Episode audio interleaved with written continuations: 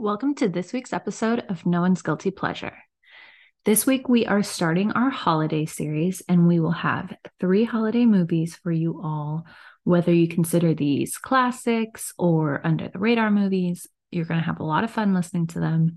And they all have tinges of rom com in them, with the last one being one of the ultimate rom coms.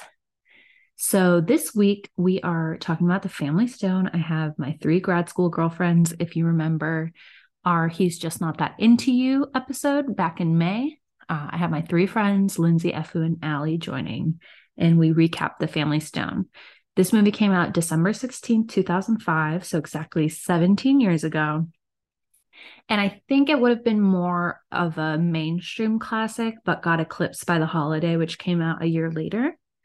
But you have SJP, Diane Keaton, um, Rachel McAdams, Dermot Mulroney, Luke Wilson, Craig T. Nelson, just a ton of like, it's a star studded cast.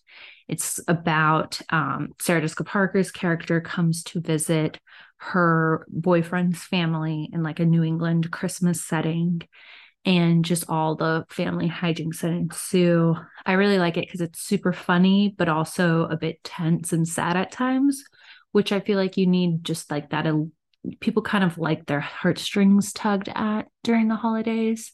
You always have to have that little moment. Um, but there's a lot of laughs in between, and um, it's just like a nice snapshot of the time. So we have a ton of fun making fun of all the couples in this movie and all the like it's really not a problematic movie but it's a little bit self-congratulatory in reflection in 2022 so we have a great time going over that together so check it out. And then, of course, follow me at NOGP underscore pod on Instagram and Twitter. I have a New Year's resolution of being more consistent with my content posting, and we'll have tons more movies for you next year. Thanks. All right. This is the Family Stone episode. Welcome back, Ali, Lyndsey, and Efu, my MPH besties. Hey. And this is the first episode of the holiday month. So you're my guinea pigs for this theme. Um, so the Family Stone came out in 2005. It came out before the holiday, and I think this would have become like one of those. Well, and we'll talk about everybody's relationship to the film, but this would have maybe become that like classic 2000s family or like holiday film if the holiday hadn't come over and like taken over with like Jude Law and England and oh yeah that came out the next year and I feel like it stole the thunder with the Definitely did. I um, agree. Um, so I know Lyndsey has seen this movie. Alan Efu, was this your first times watching this movie? Yes, it was. Oh, this was my second time. I think I watched it when it first came out and I was like, I hate that movie. and I never watched it until last night to do a review. and my opinion has slightly changed. Hopefully for the better. Yeah. um, uh, Efu, what were your first impressions of the movie as a first time? Um, so I love that they had like that deaf slash black gay couple in the in the film. That was a nice little precursor to post 2020, post BLM protests. That was cute. Yeah. Um, I, you know what? I feel like in the 90s and the two, early 2000s, right? Yeah. There were so many themes um, with romantic comedies basically saying like you know no matter what if it's true love you know you have to go for who you love and it doesn't matter if it's this person or that person's spouse or they're married with 14 kids it doesn't matter like love and i just want to say like some people just really need to get their ass beat because you cannot swapping uh partners with amongst your siblings that's really crazy it was a good it was an entertaining movie. I would definitely say entertaining for sure. Good, good. All right, Lyndsey, walk us through your journey with the Family Stone, your relationship. Um, so, uh, first of all, one of my thoughts last night when I was rewatching it again in preparation for this uh podcast uh was it's like the white liberals wet dream yes um like there's just like this like fantasy of like progressiveness that's imbued throughout. Yeah. And I think in terms of like my villain villain origin story, like I think I think your villain like, like, personal origin story. Yeah, I think she's self you're self-referencing, right? When you say that? Well, I'm I'm kind of like just kidding of like that yeah. origin story. Um yeah. but I think like in terms of like understanding why this film held so much weight for me personally was like when it came out and like what it represented for me personally with my family, which was like, I think it came out in 2006. Um, and at that time, like my uh sister was dating her now husband for like a year.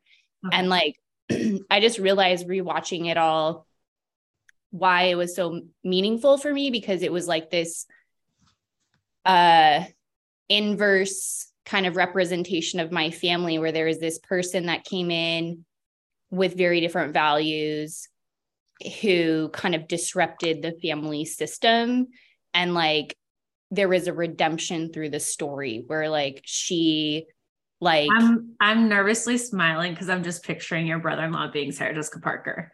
Um, right. I'm so right? sorry to like cut in the middle, but I just didn't want you to think that I was modeling insensitivity while you're sharing this deeply personal story. Yeah. But I have a history of smiling during tense moments. But it yeah. was I was no, projecting this onto your brother-in-law. Sorry, continue. No offense. But yeah, I just I really like I was really curious when you asked the question, Ali, we were like, why was why do you like this movie so much? And there's a lot I could say about little funny moments or like scenes or whatever. But I think on a deeper level, I was realizing like this movie was like a fantasy for my family. And like, I really buy into it every year because that's what you want at Christmas time is like some kind of like connection and making things make sense. And this movie like provides that kind of like salve that I always want at this time of year where I'm just like, my family doesn't make sense to me.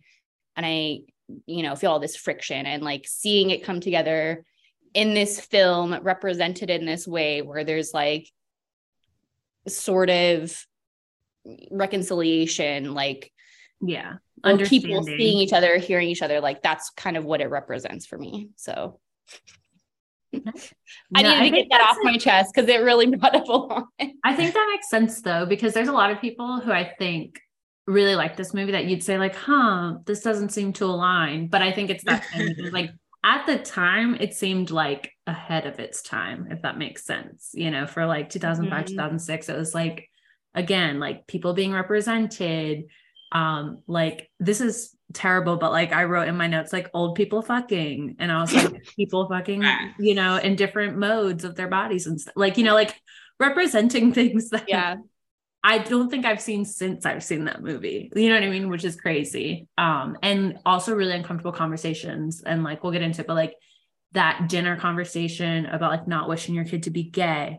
Like um, we were talking, you know, we were texting today and I was talking about like where I grew up and that it was like, you know, that may not have even been a conversation, or that could have actually been a real conversation that people had out of like this curiosity or like not knowing. So it felt like in its zaniness, there was like, and that's kind of what you seem to be relating to is like the groundedness of the movie versus like when you're watching like The Grinch Stole Christmas or Elf, where it's just like full wackadoodle and it's just like chaos and vomiting red and green glitter. This is like kind of familiar and yeah, like kind of a movie you could sit down with your family and everyone will have like a reason to laugh, even if you're on different sides of what you're laughing at, if you will.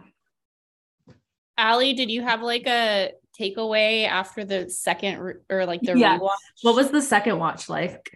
Well, I think I remember now why I disliked it so much in 2005 because and I like faintly remember disliking it and asking Lyndsey like why do you like this so much like I can't stand Sarah Jessica Parker's character like oh, that I remember just stood out to me and was like uh She's so obnoxious. And I think that was also one of the first films she did after Sex in the City. Yeah. And I was just like, oh, her acting's awful. Which actually, now having watched it last night, 17 years later, I was like, actually, this is yeah, a good representation of like, you know, this like uptight white woman that like is just so clueless. Um, and then yeah, I think um having watched it again, it definitely resonated more on more notes. Like I watched it with my partner Dom and his mother passed away from cancer. So, and that's a big storyline in the movie. And so that was like very emotional for us. Mm-hmm. Uh, we definitely cried a couple times.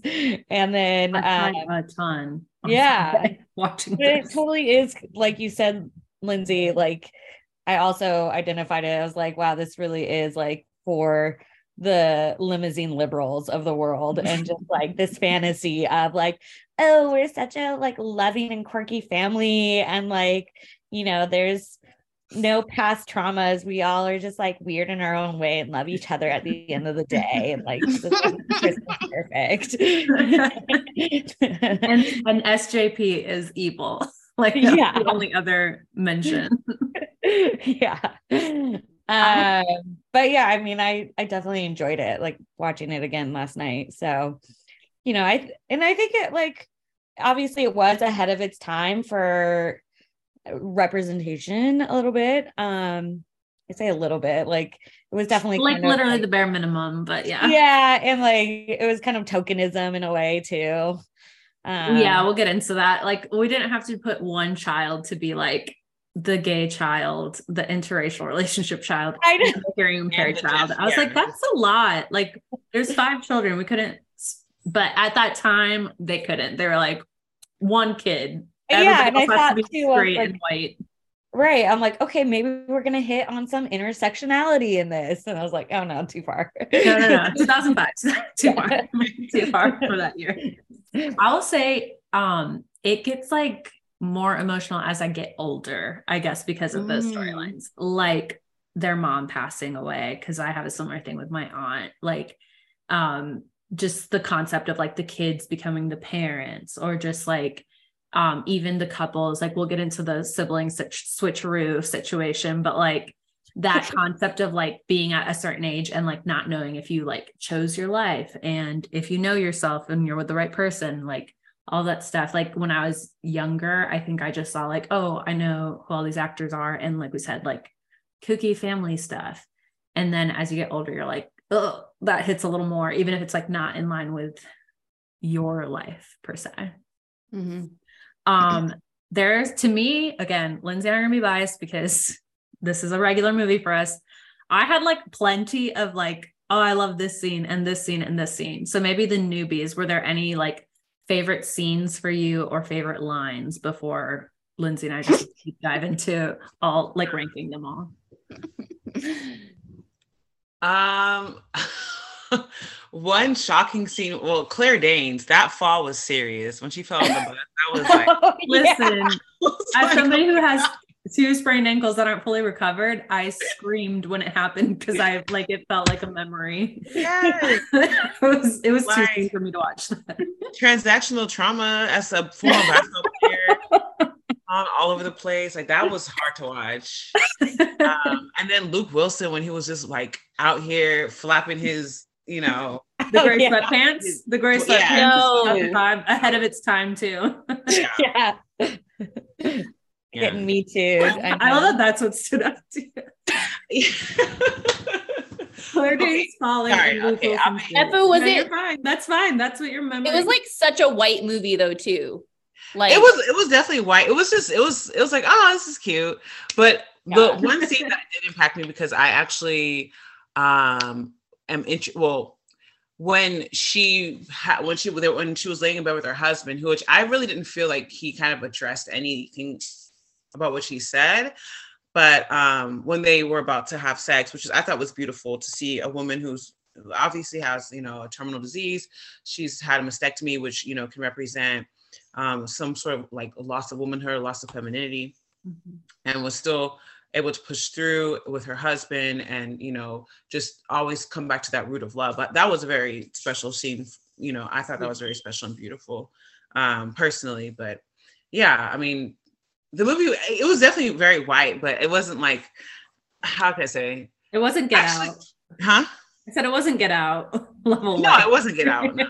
but yeah, it, it, like we said, it's like very benevolent, like yeah, bubble. So that's why we can't be terrible like exactly i think i think the the town name is like thayer like that sounds like you know i think it's yeah i think it's made up too because i googled it i was like where is this even and they were like fictional town in massachusetts and i went oh because yeah. also massachusetts also thinks they're like the most right god's gift to the country, so.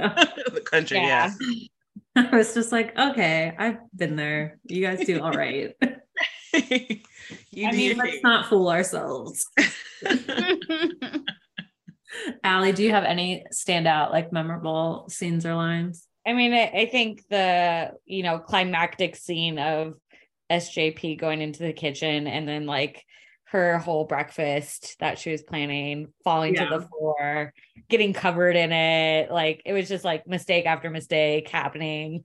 And yeah. like yeah, Dom and I were just cracking up and I was like cringing so hard while it was happening. I need uh, more hijinks scenes like that. Like people yeah. don't do the we need choreographed hijinks. Yeah, it was choreographed, but they did it very well too.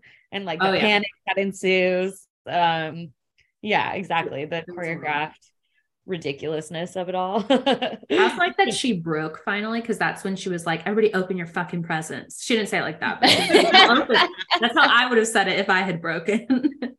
but yeah. like um, when she made them open the presents, and she was like, you know, the bigoted bitch from Bedford, and I was like, damn, like she let it out, like yeah. And yes, she needed to let it out. Lyndsey, what's your favorites? I mean, definitely the kitchen scene, the like chaotic, like Christmas morning scene is great. I think it's, I remember watching it in the theater and just cra- like, I just remember I couldn't stop laughing. Like it got more funny the more you like, the more yeah. chaotic it got. It and it was on. so well done. And it was like, it wasn't just for the laughs, like it also like kind of buffered some kind of hard moments, you know? So like yeah. I felt from like a storytelling perspective, like it's very well done. Like it just is very well placed and like yeah, all that. Um it's so hard to pick. I mean, there's a lot of really sweet moments. There's a lot of like really prickly moments. Um, I think the scene when she's coming up um like they're arriving at the beginning and um what's her name's character talks about like the tick in her throat and how she's oh, yeah. all nervous and just like I think that initial coming together of like her pulling up with Everett and like walking in and being judged by the family. Yeah. And like there's so much tension. There's so much like idio- little idiosyncrasies that I really appreciated were like I always thought I actually never really watched um what's it called? Um Sex in the uh, City Sex in the City before that movie. So I, I watched Sex in the City way l- later. So yeah. I had no preconception of Sarah Jessica Parker other than my mom hated her for some reason. And I saw it with moms my mom. love to hate women. Yo she, long story like, short. vicious mom is very similar. Um, so I think I just appreciated her really embodying this very hateable character yeah. in a way that was also oddly endearing because you could feel her discomfort, you could feel her like trying to fit in and not at all, totally failing. Yeah. Um, so I think it's that scene, and then maybe also at the bar. Like I love when she buys, like she's having drinks with.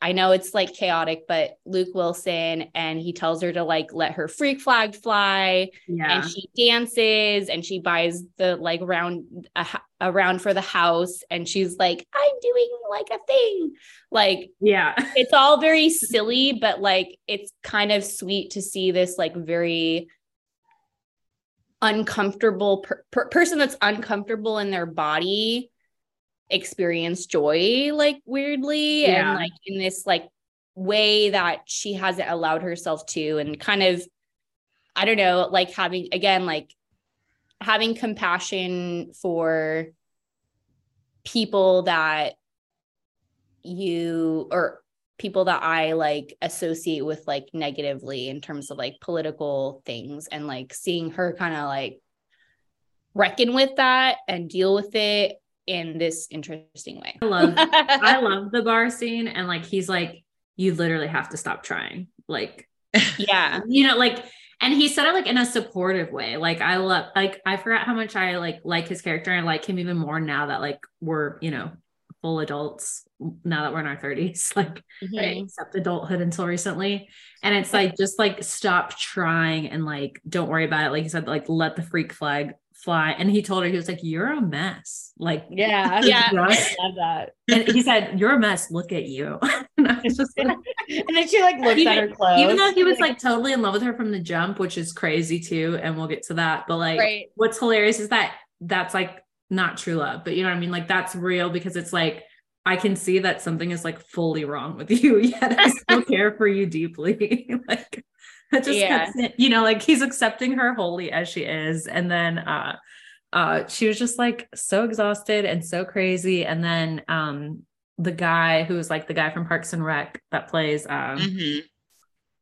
Brad uh, Stevenson. Brad. And she was Brad like, Stevenson. And she's like, come to um, breakfast. I'm inviting you. I was like, uh oh, rowdiness, rowdiness.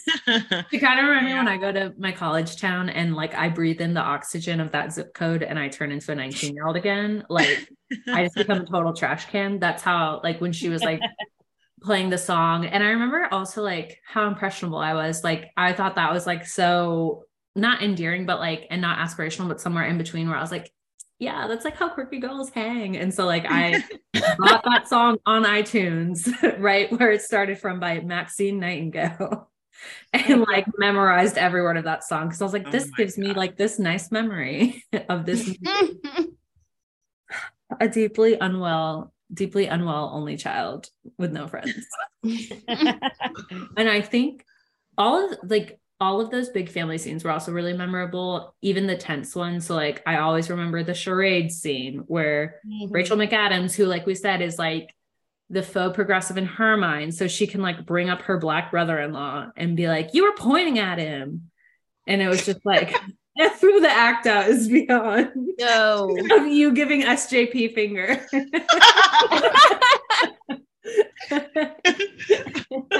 right. And you like and he looked at her like, you can't fucking say that just because right. you're my sister-in-law. You can't just be like, yeah, making these accusations under like, like, a white savior premise. Like right. that was a wreck. The the dinner scene, obviously, where like SJP it like doesn't know how to explain like her feelings on like people's fears of having children experience struggles and she was like convert to gay and you know like all this stuff that she and she was getting it out completely wrong and just like digging herself in the hole and you just like feel that tension yeah. tense and then like you know Diane Keaton tells her son like hey this is like stupid asshole stuff you know and so then you're crying about that. And then the holiday like a year later I was like crying my eyes out on Friday. I think I'm like I think my hormones are out of whack in general so I've been crying a lot this weekend but mm-hmm so this movie was like not a good one to watch for that sake because I was crying over everything, like crying when the old people were sleeping together, crying when um, uh, when they're opening the presents and it's a picture of Diane Keaton pregnant, like all of yeah. that. Yeah. Y'all really want me to suffer today. And by y'all, I mean me because I chose the movie and I chose to watch it. Like I did this to myself. No suffering. But yeah, I think I think the dive bar and the hijinks are definitely like, but it was good. It has lots of it has lots of like moments that just like everybody has their favorite part of that as well. Mm-hmm. Um, so some takeaways. I feel like when this movie first came out, and like again, young me watching this, you're obviously like on the family. So like Meredith versus the Stone family you're like on the Stone family side because you're like, she's uptight, she's a bigot, like all these things. Like, yeah, she's the worst. She shouldn't be with Everett. And so it's like very easy to be on the family side. But the older I get, the more I'm on her side because it's like, just because she's unwell, like they're hosting her and there's like 10 of them and one of her. And so, like, you want to try to like understand her or make her feel like a part of it because even if you don't care for her, like somebody you love wants her to be a part of your family. Yeah. You know what I mean? Like I feel like they were Ultimately- horrible. I oh. we Oh, can't sorry. give Everett a pass. Like Everett also truly Oh. sucks. Oh, we'll hit Everett like on a whole other note. He sucks. Yeah. He sucks. And like she even said, He said, sucks like, with both sisters. He's terrible Totally. with both sisters. I know he was, like, and she even said, like, you don't have my back in there. Like, you know, there's Yeah. supposed to be kind of this couple that are like to the point where they're talking about marriage, and he's still like, oh, well, it's just, you know, it's how they are. They're like watching you right now. So Yeah, I he like also didn't help. He was just like egging it on. totally. Yeah. Mhm. I mean, like, obviously, you know, during that dinner scene when she is like saying, like, oh, you know, don't you want to just have a normal child? Like he was yeah, don't say that- that. there's about no my defending brother. that. Yeah. no, yeah, no. about my brother. But Yeah. then, you know, it's crazy too, because that scene was like, there's n- there is no defending that. And then everyone went and apologized to her. And we're like, I was like, wait a second. yeah, that also bothered me a little bit because I was like, wait, what about the the brother and the son? Like, Right. you shouldn't have Yeah. to apologize. to be honest, I because when you're whenever you go to a place where everybody is very familial, everybody has a very deep, strong rooted relationships, it's very difficult to kind of like relate. Yeah. Um, and I think we've all been in positions like that. And so I didn't initially like when I was watching the movie for like first 45 minutes, I wasn't like, oh, Sarah Jessica Parker sucks, blah, blah, blah. Because I knew like the kind of trope that she was supposed to play uptight, high powered um, businesswoman who doesn't clearly doesn't have a lot of fun. And usually that's that person has some other like like issues or you know Yeah. psychological, you know, traumas that they're dealing with themselves. So I didn't, I, I had like a lot more pity for her until that scene where um, she was talking about like, wouldn't you just want to have a normal child? And like, I wouldn't, but I mean, nobody, you didn't really pray for your son to be gay, right? Like that. Then I was like, oh no, she really sucks. Like she's trash. Yeah. But um, and then that was funny because that was pretty much like the the point that everybody pivots kind of towards being more sympathetic to her. Yeah. because you know i mean obviously i don't i think she was tripping over her words. I don't think that she she meant to Yeah. be homophobic but in fact that's what it did. Look at the son how he how he was reacting to what she was saying. Even even though he could he wasn't probably able to get everything that she was saying because he she also was not even considering the fact that he cannot hear what she's saying. Oh, um yeah. But, But but still the other man at the table who is gay can hear. Yeah. yeah You know, Exactly. like Yeah, and they were like communicating about it. And I think it's I feel like when my perception of when they apologized wasn't for the dinner incident, it was more about the accumulation and it just Mm. happened to be like cuz that's that was the last thing that happened before she left and felt like she couldn't come back. So it wasn't really so much about like that one moment. It was more about like the minute she got there, they had just been like on her and on her and on her and on her. And like rightfully so to be like, you're done, like stop talking. Cause like she just didn't know like boundary well enough to like stop and see like this is not going where I need to be like stop trying to save it. Like you're not gonna get this right. But I think it was more about how like no one was really truly welcoming to her in the first place besides just hugging her yeah and like, Yeah. you're. Um, Yeah. you know, like no, and like granted, you know, the comedy of like they asked her how they met and she like did that long story that nobody gave a fuck about and all of that Mhm. stuff too. And it's like, you know, I feel like I've dealt with people like this in my extended family or like partners or friends and stuff. And it's like they may not be for you, but like you also don't have to like haze the shit out of them. Like there's a point where like, Yeah. it's not comedic anymore. It's just like, what are you Mhm. getting out of this? Like they're they're not going anywhere. And then the real joke's on them because like she literally just pivoted to the other brother. So like she's truly never leaving, guys. Way to go. Can we- yeah, to can we also separate her. about- Sorry, didn't mean to No, you're interrupt, fine. but like this is definitely more of like an ensemble comedy than it is like a romantic comedy because it was Oh, yeah. literally just like, oh, okay, they're not gonna get married. She fell in love with the brother, and her like ex, I guess fiance now loves her sister. Over I think the two sets of sibling switch was too much. I feel like it's a lot. It was even like for for like we said an, an ensemble holiday comedy. It's like we get it. We're suspending disbelief, but like that's too too many. like just one is fine, but like now we're gonna have the little the little sister be a thing too, and it's like you know that one's not gonna work out. So then is she not invited to these family gatherings anymore after like you guys gave it the college try and then yeah. didn't work out because Everett is still a man child? Like I can't. you know what? It's fine. Okay, I'm gonna inject race in here because there are like so many like black holiday movies um just like same like corollary to you know these, yeah. these wonderful um majority population holiday movies. Yeah. And and um some tropes you just like you just never see like like the whole sibling, sibling swap or like my best friend's husband or my best friend's boyfriend they're really not compatible and i really like him so we're just gonna end it. Like that just does not happen and if it does it's like oh you had sex with this person you were not supposed to and now we're all gonna shun you until i was gonna say there's always a punishment there's never like a we forgive you yeah, it's never like a oh, it's all love. So it's just, and this isn't like the 1st You're time. About, unless it's the best man, but that's not a holiday movie. Well, the first one's not yeah. a holiday movie. The best man. You're talking about. Oh, Go sorry. Ahead. You're talking about in like black holiday movies. Yeah, there's not be like messiness. No, no, no, no, because that would literally cause families to fall apart, disintegrate. you don't talk to this person anymore. Like that, it just it just could never, it could just never happen like that. It's just, it's just so funny because I'm like, I've seen this over and over again. I'm like, dang, like seven billion people. Why people just love to swap family members? yeah, and like, like it's sister wives. I don't know anybody. It's weird that it's a trope too, because it's like I don't know anybody that that, that would chill with like that in any community. That's like I don't well, know where women are involved, like in general, like well, other than the LGBTQ community, maybe, but still. I would in the, this like, hetero world, it doesn't feel as common.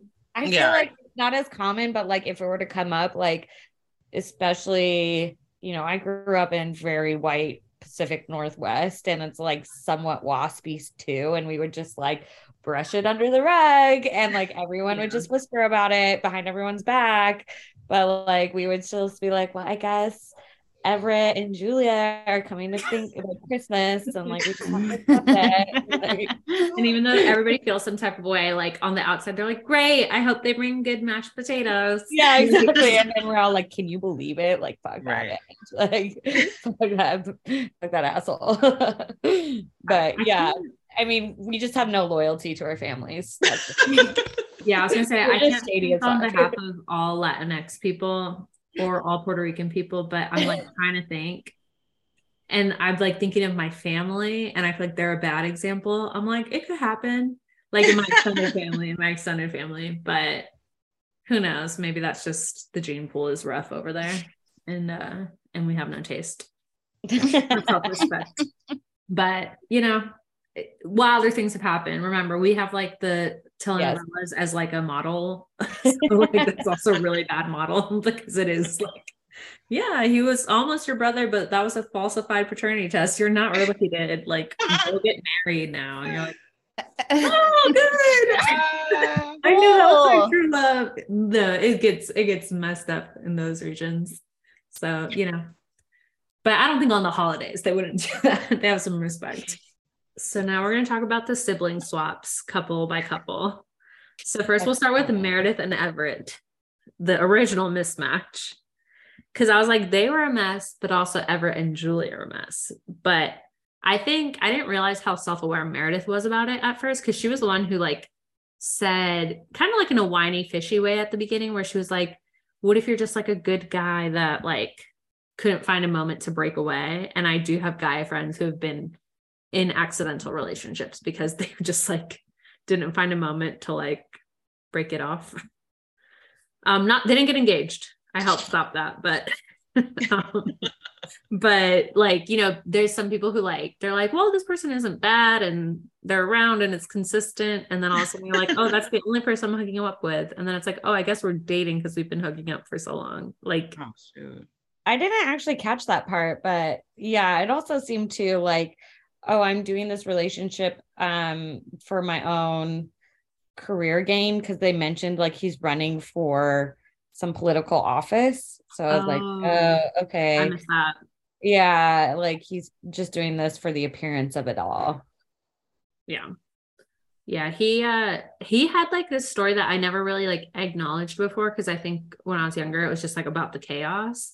But like in the beginning of the movie he has like these little plaques and trophies and they're like in the drawers and he was like that's who i used to be. And mm-hmm. then like the closing shot of him after like you know julie says that she'll see him for new year's or something and he's got like the hoodie on like he's rocky like oh yeah. I was like, I was like what?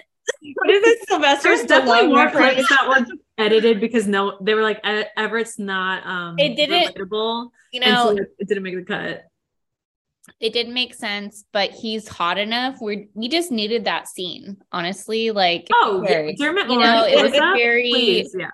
appreciated. It didn't need to make sense. It didn't need to be wholesome. It didn't need to have any kind of like, you know, like theoretical, philosophical bow around it. It was just like this guy's hot, and like we need let's get a close up. I feel like Lyndsey and I have switched places because this sounds like what my answer would be. it would be like, we don't have any evidence base. This is just about hot people being up close and personal. I mean, I wasn't mad at it, but it was just like when I saw those two scenes that I've never taken into account before, I was like, oh, I think there was like a whole other story that, like, I'm sure you could have done like a 10 episode limited series on this family and like oh, yeah.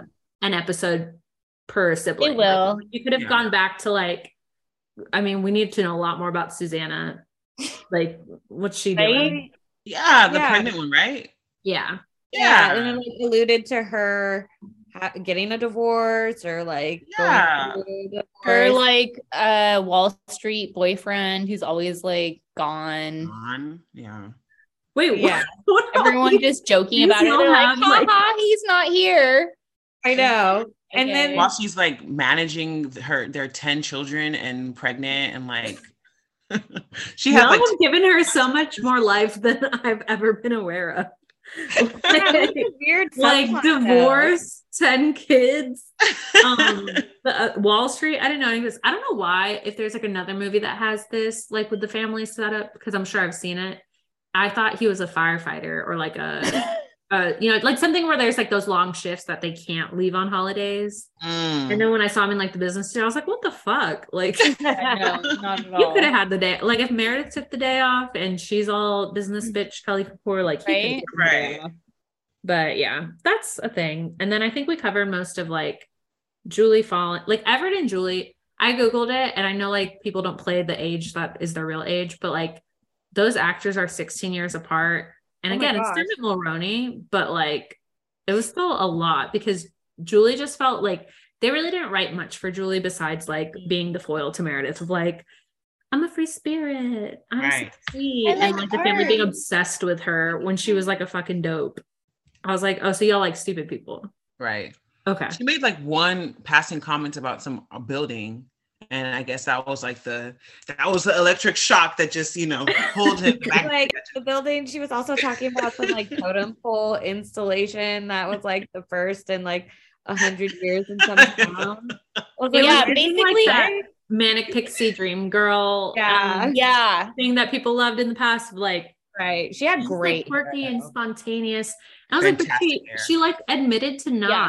She was like, nobody said I was really passionate about this job. And also right. like sure use the grants. Like she's not the artist. It respectfully, yeah.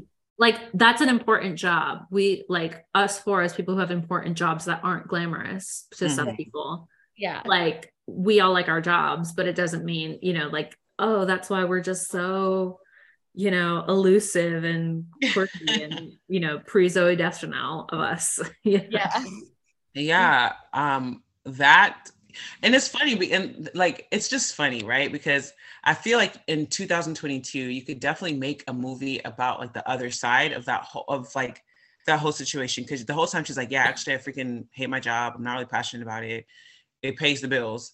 Um, and he's just there like, but you are passionate about it and you just you just live your life to like he's the, like projecting like, everything on this young woman who still has right. life because he feels like he wasted his exactly and that is what i think that's what what the driving attraction is to her is that you know he feels like he's wasted his he he's he doesn't know who he is he doesn't know the person that he is or the one that yeah. he's really passionate about being and so he sees somebody that is that's young and that's vibrant and full life blah blah blah but when she that first when the first wrinkle hits.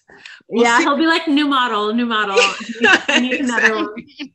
Um, have I texted you guys the steak and potatoes couple theory thing? Yes, yeah. So I literally wrote like this is why like this is why that it's like this is like Meredith and Everett are both steaks and Julie's definitely a potato. Sure. Like she's like the most hardcore potato because she's like, whatever, I'll like go handle a totem pole or I will review a grant and I don't really give a fuck. Like I'm just living through and I feel like also probably being sister to Meredith, like you had to like be super chill because there's just so yeah. much high strung anxiety around that. Like I'll leave my family to come be with you. Right. Your family probably sucks harder. Like that's what the sequel needs to be is like True. the family more in. And it's like seeing how Meredith and Julie grew up, which is why they'll just date these brothers instead. Yeah. But like Juliet obviously has no boundaries and was like, oh, well, my sister needs me, so I better go. Yeah. yeah there's people no... pleasing thing. Yeah. Let me yeah. impose myself because now I have to have a place to stay in this stranger's house that they're just meeting my sister for the first time. Now they're going to accommodate me. Yeah. yeah. And it's funny, they all loved her. Like Oh yeah, because she was a potato, and they're all yeah. She was like a complete mashed potato. It's just like yeah. stomp all over. She, yeah, she was like the bad connotation of potato, like where she could just be like spread around whatever dish needs to be there, and she yeah. just adapts to. Yeah, she's like of out of the box too, just cookie cutter mashed yeah. potato.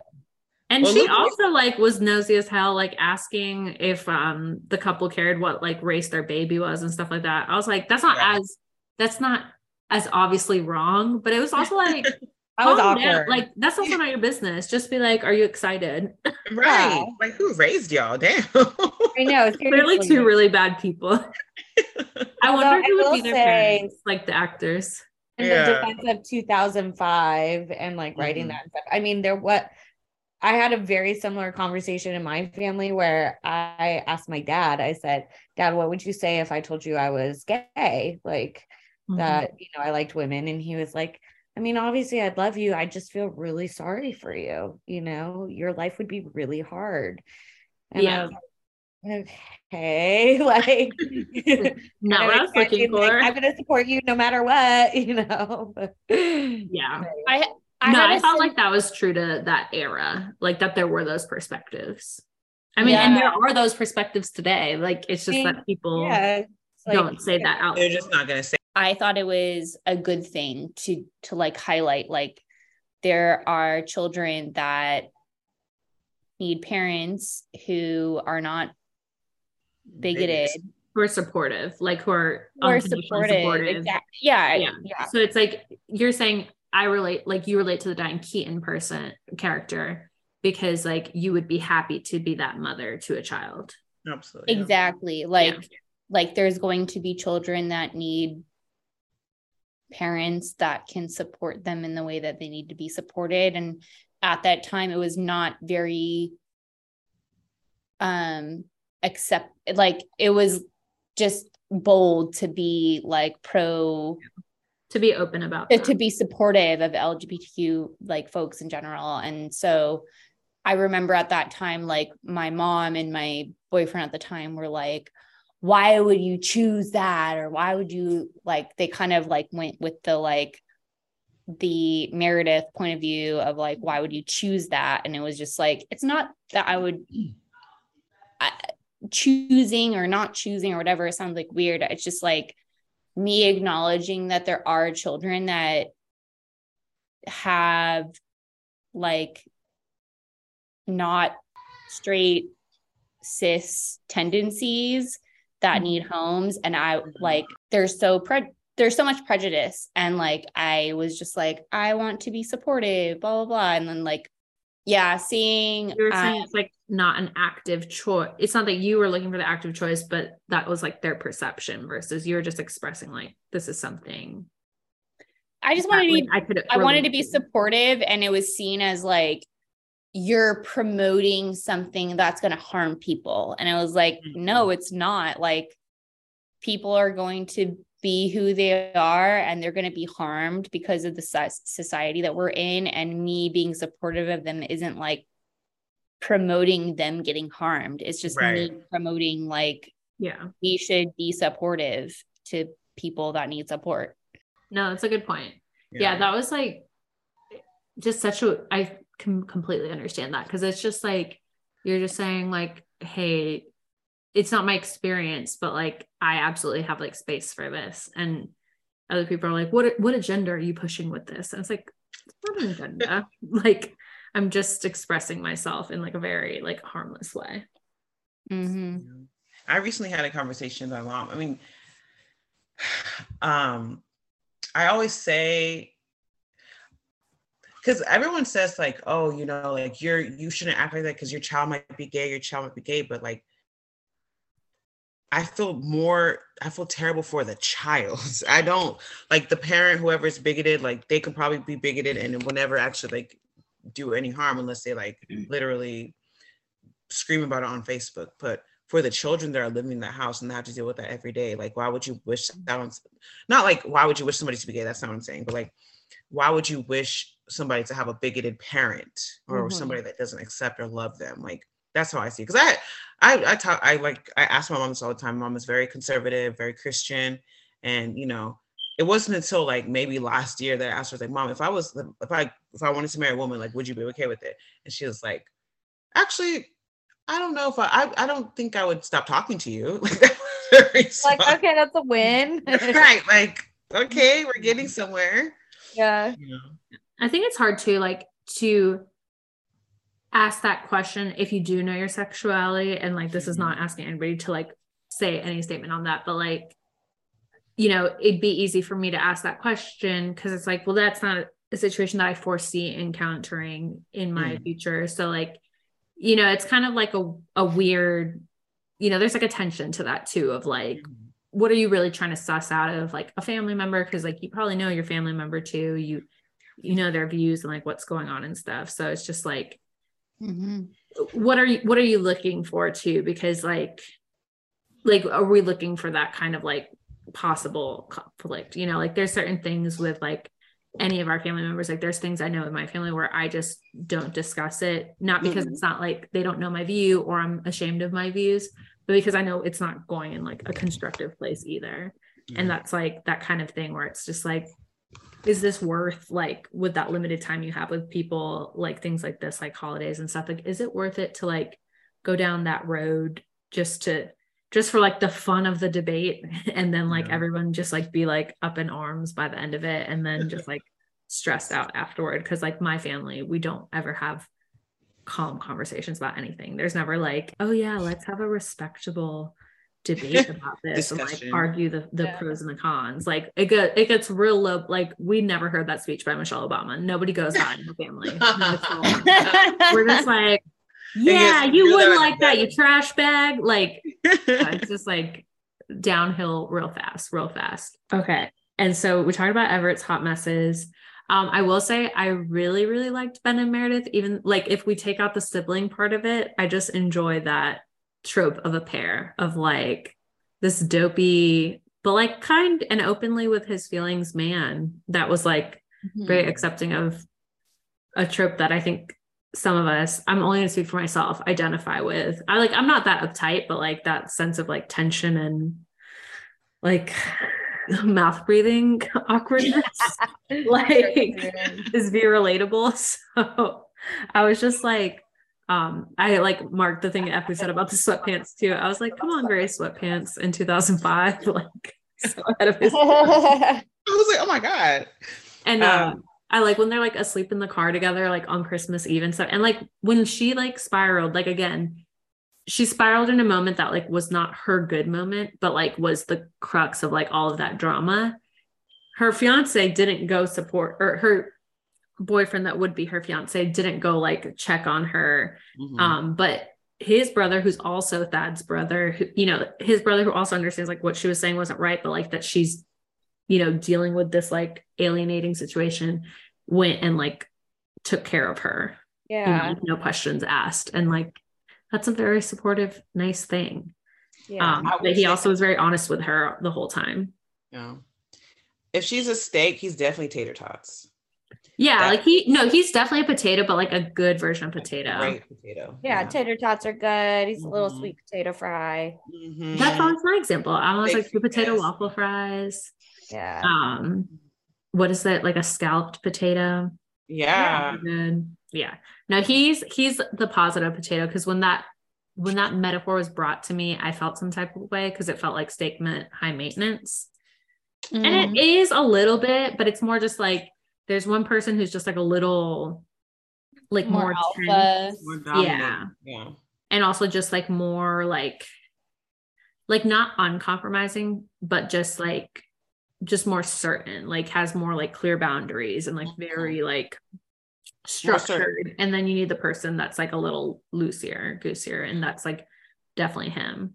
Yeah. um also another one of my favorite lines was like i had not picked up on it till last week but like the morning after like when you know they clearly are decide they like each other and he's like get out of those clothes and she thinks it's like a line and he goes you smell like puke even yeah. though it's just like the wet food like he's always like just bringing her back down as she needs to be yeah i found that like very appropriate um, in a um, very loving way. Yeah. Yeah. Um, quick before we do our quick fire. I mean, we kind of discussed it. Like you have Sarah Jessica Parker, you have Dermot Mulroney, Claire Danes. I thought Diane Keaton and Craig T. Nelson were like a good parent couple. Like I've not seen them paired together again, but like they were like a good match. And then of course, like Luke Wilson, Rachel McAdams was like on a run of like good movies because I feel like it was like Mean Girls, the notebook this mm-hmm. movie time travels like she was having her moment. Because i think i was like really like pro rachel mcadams when i was younger because i thought she was just like that cool chick. But then like we said she really abused her her progressive white power in this film.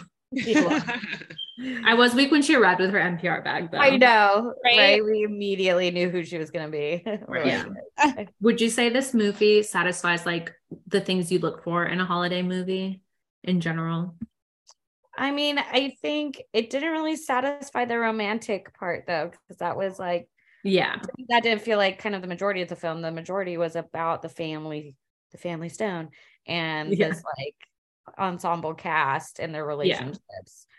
Yeah. So, you know, looking at it from that way, that was satisfied. But like, if I want a good romantic comedy holiday film, that was also sure. ensemble cast, that would be the holiday. Mm-hmm. Yeah that's the standard to which we compare all all, yeah. all holiday films. Yeah.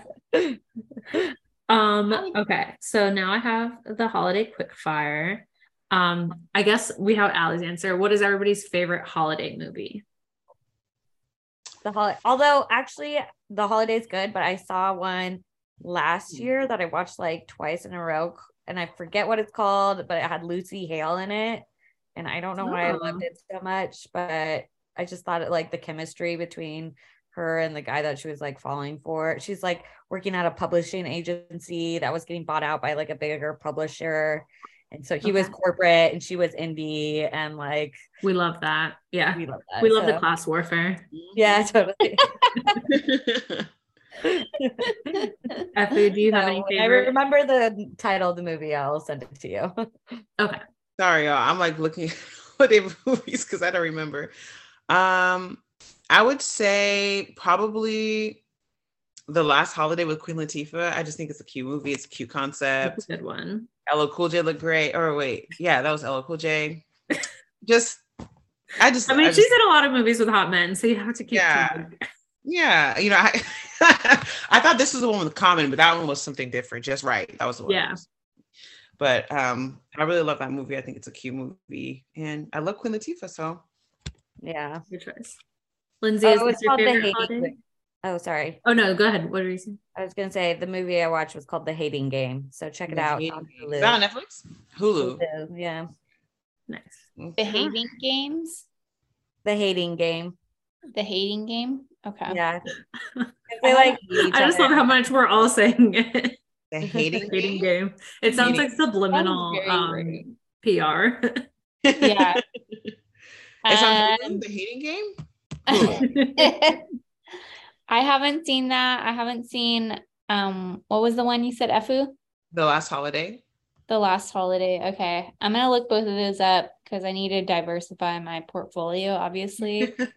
um, because yeah, my obvious one is this movie. Like I've watched I watch this every year. Like I Mhm. it's my I don't think I have very many very many traditions in general and this one is like it's just very comforting for some reason. Like I watch this movie I'm like it delivers.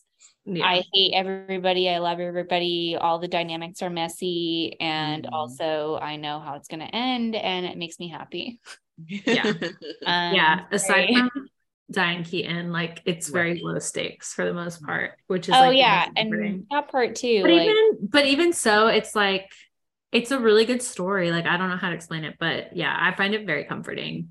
I would say like this and the holiday are tied yeah. um in my mind because like this is like the like indie version of the holiday to me just because it like like i said got just like tossed away by like most of society for like the violence of it all. Because this one was just like a little like it's definitely not gritty. That's like that's so the wrong word because this is not gritty but like you know what i mean? It's just like not as like the sheen isn't there there's you know what I something mean? kind Like, of real about it. There's a little It feels something more a real, bit yeah. undone. Yeah. Like Yeah. her house is messy. You know, Yeah. like they they they're it's not like as Five- glamorous. five crazy children i feel like five kids is always like the recipe for like the dynamic Yeah. in like the Mhm. family shows and movies it's they always have to be five Yeah. i don't know why I guess you have enough of both genders i don't know but like just for all the mix up yeah. yeah i do Did think they were there's history.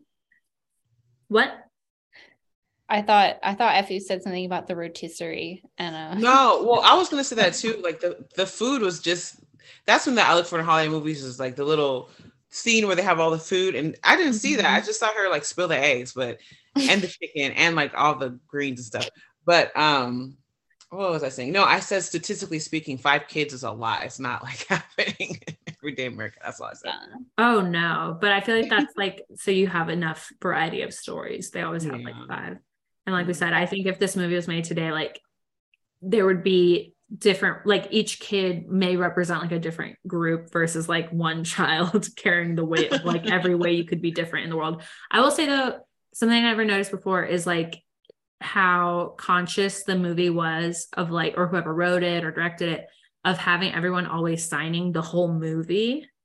Yeah. because like in other movies i could see them being like oh here's someone who's hearing impaired and we'll like sign when we greet them and then they can read lips you know like and just like that would be the assumption for the rest of the film versus like thinking about like how each actor had to like learn how to sign all of those words. And you know anytime you're in a scene with um this actor he was also in um i don't know if you guys have seen a lot like love with ashton kutcher and amanda p it's like a very Oh yeah. not known rom-com but he I've plays ashton kutcher's brother in that too Yeah. so he had a year 17 years ago uh Good do you guys have any favorite holiday songs Ooh, I like the classics. Um, what was I? Wonderful Christmas time. Yeah. Um, the most wonderful time of the year is like what I was singing today. Mm. yeah like the very like old school ones Yeah, yeah, exactly. So, no, Mariah Carey can, you know, continue to be the queen of Christmas if she so chooses. I TM. opt out. Love I feel like Kelly Clarkson could slowly come for her title though, because Kelly Clarkson has some good modern ones, but yeah, yeah, no, that's true. But she doesn't have the Lambily behind her, so doesn't have the support. I'm a member of, by the way. So watch your town. Don't worry. Once Jayla comes out with a holiday album, it's over for you all. No, I'm kidding. I hope she doesn't, especially not No, Spanish, respectfully. as much as I love her, I need her to make products I don't have to be ashamed of. Um, Lyndsey, do you have Um, any favorite holiday songs? Yeah, it's a tie between well, the top top is um Mannheim Steamroller Hark the Herald Angels Sing from 1986. Um, oh. oh my god, it's like bringing my ballerina spirit to life just talking about it. Aw. I need to yeah, I'm going to I'm going to dance around after we talk about it. um that one and then like probably like uh you know, rocking around the Christmas tree That's a good whatever one. it's called. Yeah. I just I like fun and holiday spirit stuff. Very Yeah. Yeah, like upbeat, yeah. upbeat ones. That's a good choice. Um, does anybody have any holiday traditions over the winter holidays? Um, every I mean, I'm Jewish, but we still like we'll celebrate Christmas because you know, consumerism. America, yeah. yeah. Do you have And- any Jewish traditions when you're celebrating Hanukkah, or like something your family does specifically? Oh, my mom makes a weird jello mold. It's like blue with white marshmallows. Oh, it matches the decor. Yeah. Nice. Um You eat and- it? Is it yeah, good? it's like good. She puts like some kind of seven up in it. So it's like kind of Oh, fizzy. Okay. Um, and then on Christmas Day, we do this other like dessert for breakfast where it's um and it's really good actually. It's ice cream with Cheerios and raspberry. So you get the like Mm. white and red and you layer it all together. And that's like our breakfast. So That's pretty Like good. Yeah, it's What- sweet. what- Sounds what wild. Lyndsey, any traditions? Well, this you've said this movie is your big tradition. This is my tradition. Um yeah, not really. Just I'm I think I'm trying to develop traditions where I'm just like, these are things I enjoy around the cold season. So that's most right now that tradition is buying stuff. That makes Mhm. me happy. That's like awesome. I'm just like leaning into retail therapy and I'm okay I with very it. much support that. Agreed. Yeah. So do you have any holiday traditions? Um, to be honest, I don't really have too many. We just like stuff stockings, and my mom. I mean, we just make Nigerian food and chicken. That's it. Like, yeah, it's family time. You know, that's really what we stick to. Yeah. I have to think on it. I don't think we have like any specific traditions. I know like my parents are big on like present opening on Christmas Day. They're not Christmas Eve opening people. They feel Right. like that's people like blowing their load too quickly. And like uh and everyone like a lot of people in the Latinx community are like Christmas Eve is Christmas Day.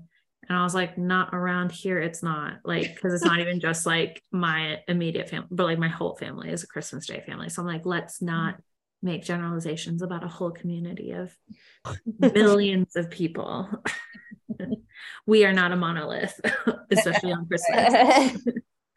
um okay, these ones are just like this or that. So like as I say them, just feel free to shout your answers.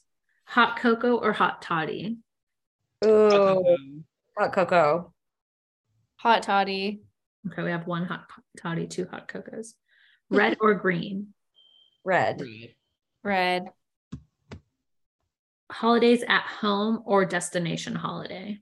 Oh, Destination. Yeah, I always dream of like being at a ski chalet. for the holidays. destination. Yeah. Okay, we need to Grinch? lean into that. Oh yeah, that'll be next year. Next year. Grinch or Elf?